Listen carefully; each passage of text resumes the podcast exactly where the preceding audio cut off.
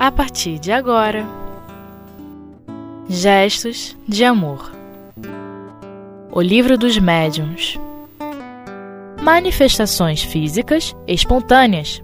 Sexta parte Com Márcia Cordeiro Outras vezes, nas situações em que as manifestações físicas ocorrem com finalidade perturbadora mesmo, são espíritos que passam a obsidiar criaturas em certos locais. Para a possibilidade de obsessão, há necessidade da existência de um médium.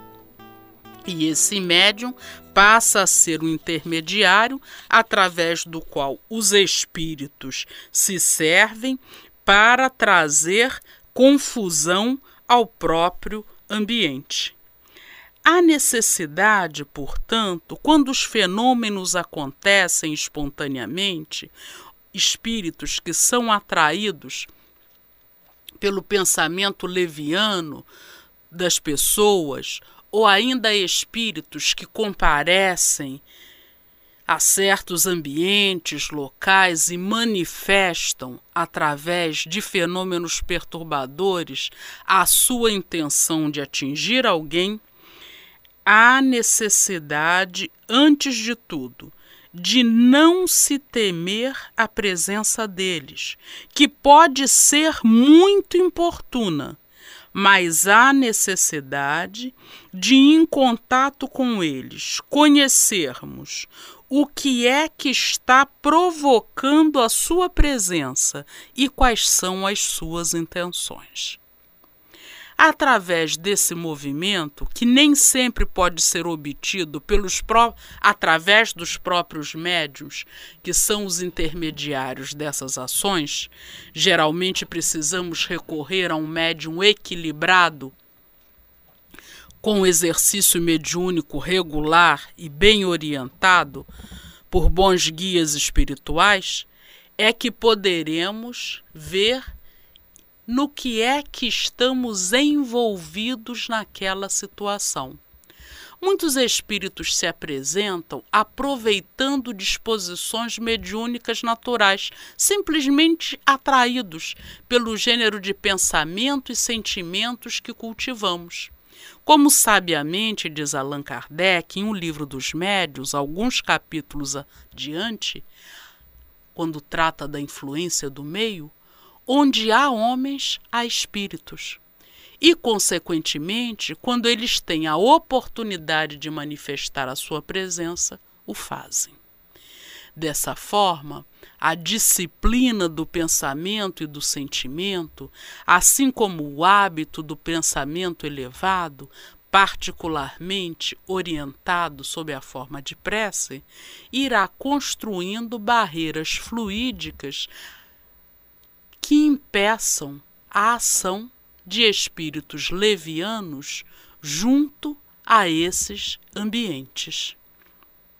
De outra forma, quando a ação é obsessiva, ou seja, quando o espírito tem intenção de perturbar, ainda em O Livro dos Médiuns, quando iniciarmos o estudo da obsessão, aprenderemos as medidas necessárias para desfazermos esse ambiente intranquilo.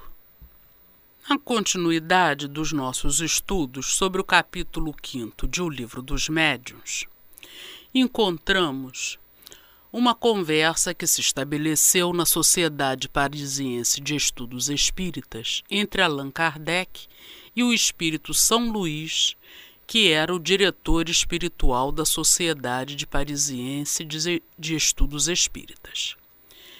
A 29 de junho de 1860, São Luís foi evocado para que se pronunciasse sobre uma momentosa notícia que havia sido publicada no jornal Drouat, sob o título Cenas de Feitiçaria no século XIX. O volume de agosto da Revista Espírita de 1860 trata do caso. O caso se dava na rua de Noyer. O senhor Lesage ocupava um apartamento nessa rua e há algum tempo projéteis que não se sabia de onde vinham quebravam-lhe as vidraças, penetravam-lhe o interior da casa, atingiam as pessoas que ali se encontrassem, ferindo-as mais ou menos gravemente. Eram fragmentos consideráveis de lenha semicarbonizados, pedaços de carvão de pedra muito pesados e até dos chamados carvões de Paris uma empregada do senhor Lesage recebeu diversos deles no peito, que resultou em fortes contusões. O senhor Lesage acabou por pedir assistência da polícia. Os policiais passaram a vigiar a casa, passaram a ser atingidos pelos mesmos golpes sem conseguir descobrir quem era que se divertia quebrando as vidraças do senhor Lesage e agredindo-lhe não só os domésticos, assim como os visitantes. Ele então resolveu se mudar. Solicitou do proprietário a rescisão do contrato e mandaram vir o oficial de justiça para acompanhar, como era feito à época o, a rescisão do contrato. E quando o funcionário, o oficial de justiça, começou a redigir o ato, um enorme pedaço de carvão lançado com extrema violência entrou pela janela, foi bater na parede, reduziu-se a pó.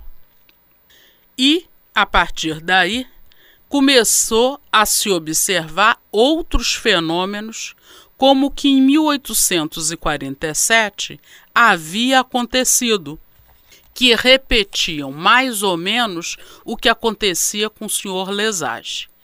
Era o noticiário do jornal Droit, a 29 de junho de 1870. Kardec, então, através de um médium, pede ao Espírito São Luís que explique o que acontecia naquele lugar. E o Espírito São Luís diz que muitas vezes um espírito que se apega a um determinado local e ali permanece residindo, quando tem a possibilidade de influenciar mediunicamente alguém, passa a produzir fenômenos de acordo com o grau de evolução no qual se encontra. No fato relatado no jornal, isso se dava porque uma das criadas do senhor Lesage, sendo médium de efeitos físicos, dispunha do fluido necessário à realização dos fenômenos. E o espírito desejava pregar peças às pessoas da casa e que ali chegassem.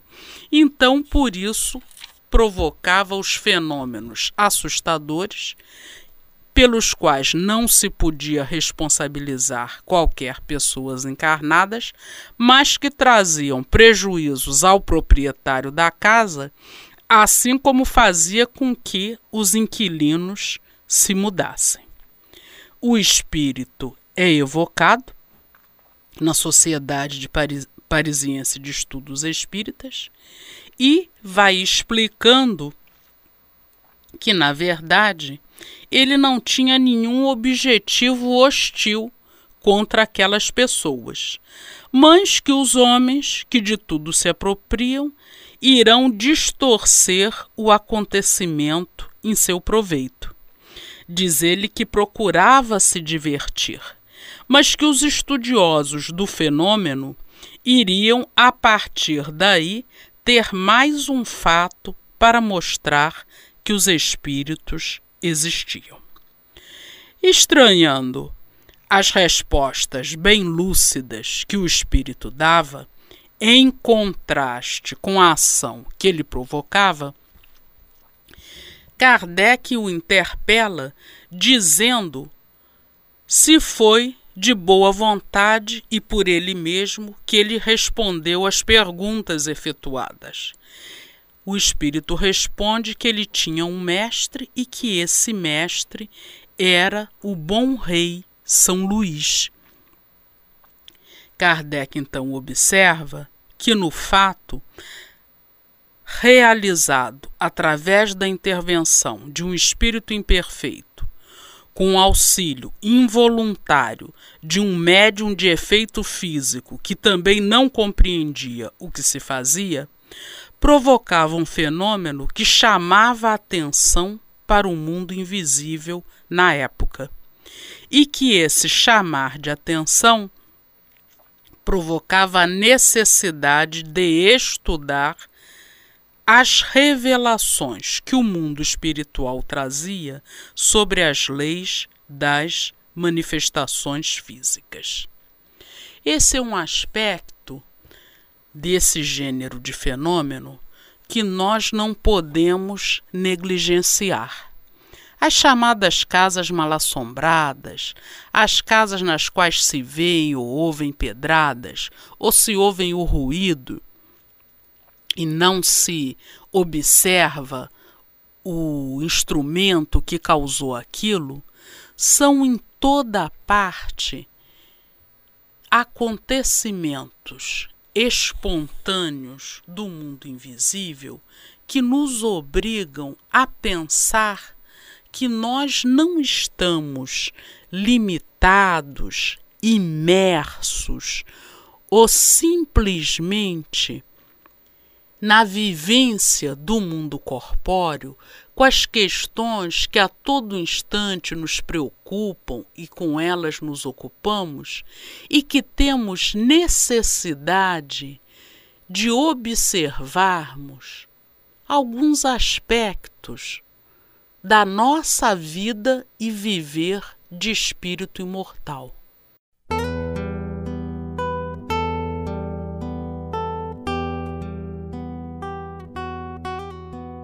Gestos de Amor.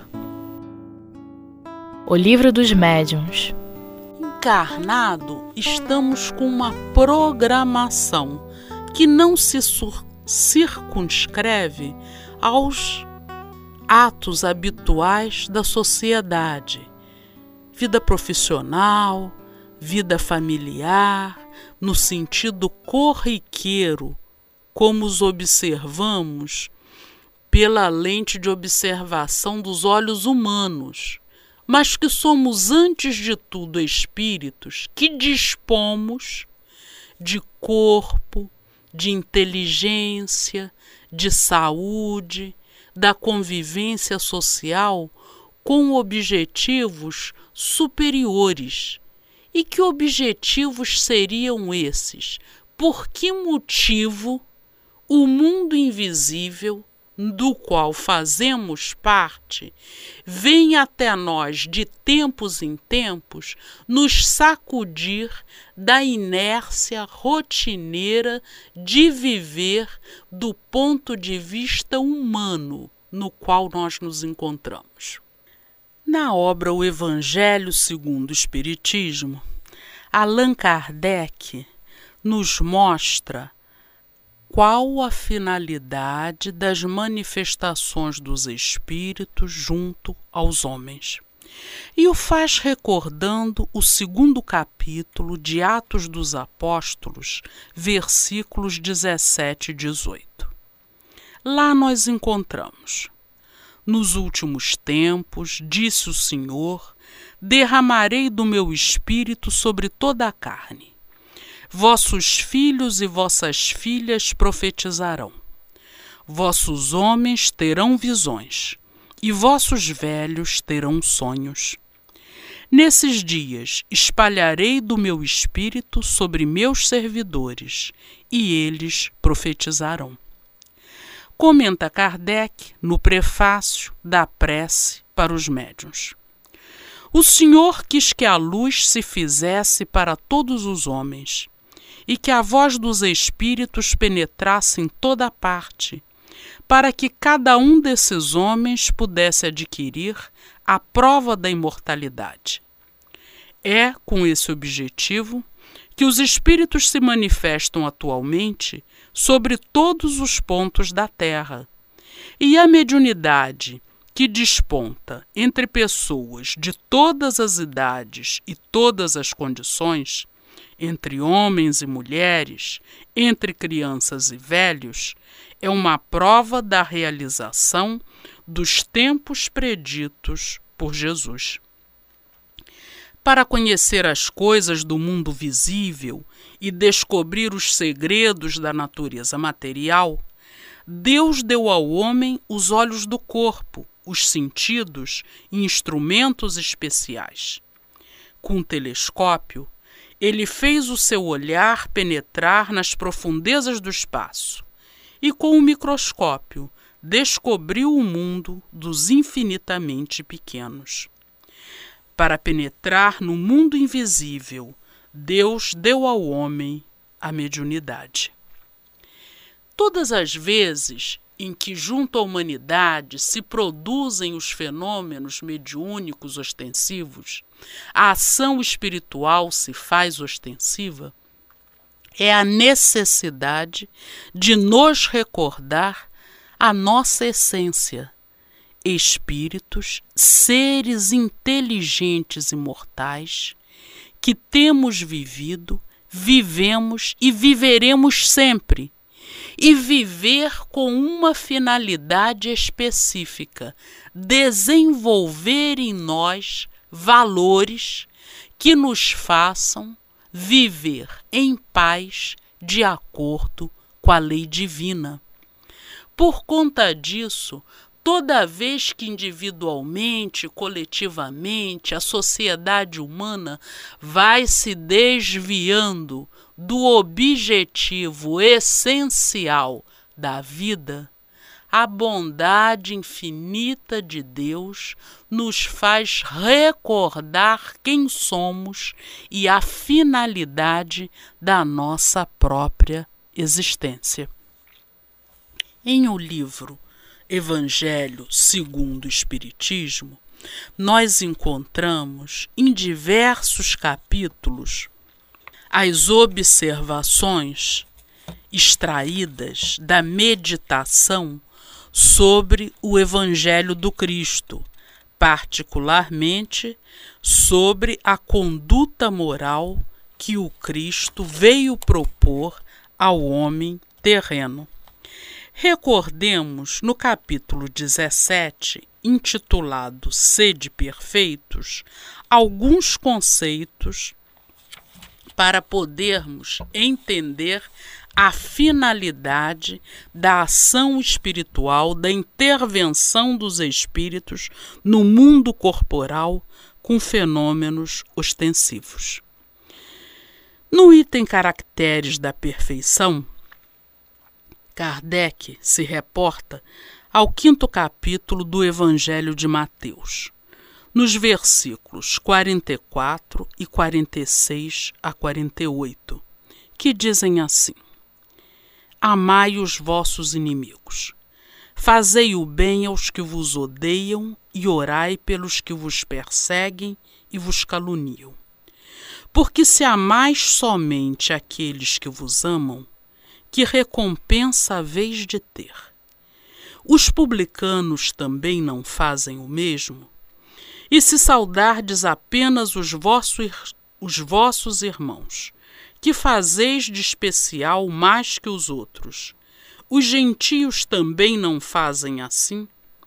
Sede, pois, vós outros perfeitos, como o vosso Pai Celestial é perfeito. Comentando as palavras do evangelista Mateus, Kardec explica: é preciso entender por essas palavras a perfeição relativa àquela que a humanidade é suscetível e que mais a aproxima da divindade. Essa que estamos construindo através de sucessivas vidas corpóreas. Em que consiste essa perfeição? pergunta Kardec.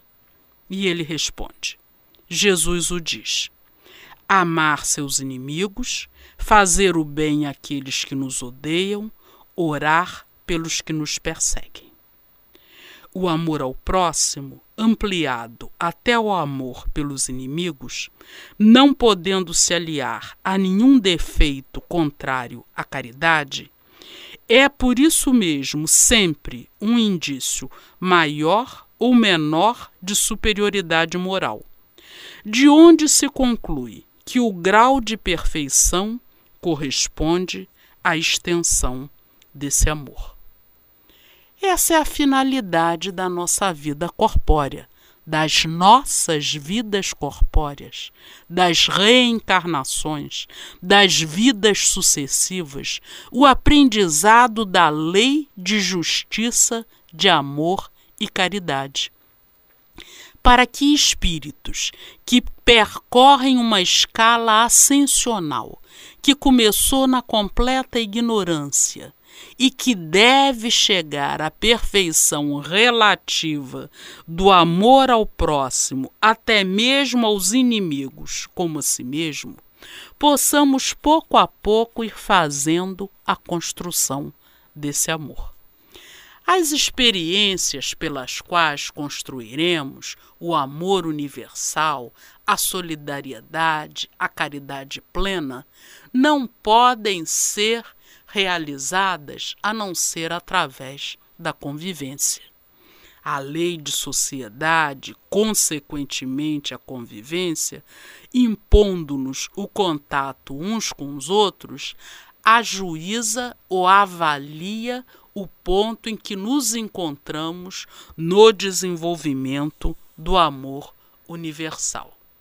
E quando momentaneamente estacionamos no comodismo, no egoísmo, na preguiça ou no orgulho, a bondade de Deus permite que os espíritos que estão momentaneamente fora da vida corporal sejam as testemunhas que, junto aos homens, às almas, recordem a finalidade da existência.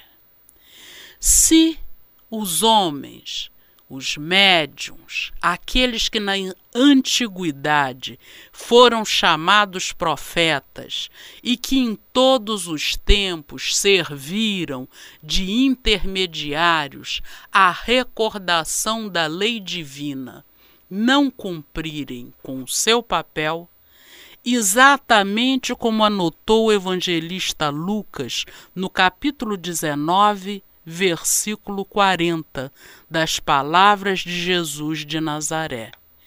Digo-vos que se estes se calarem, as pedras clamarão. Desse modo, ao estudarmos o livro dos médiuns, ao estudarmos a doutrina dos espíritos, não nos esqueçamos, recordemos que a bondade de Deus nos ofertou.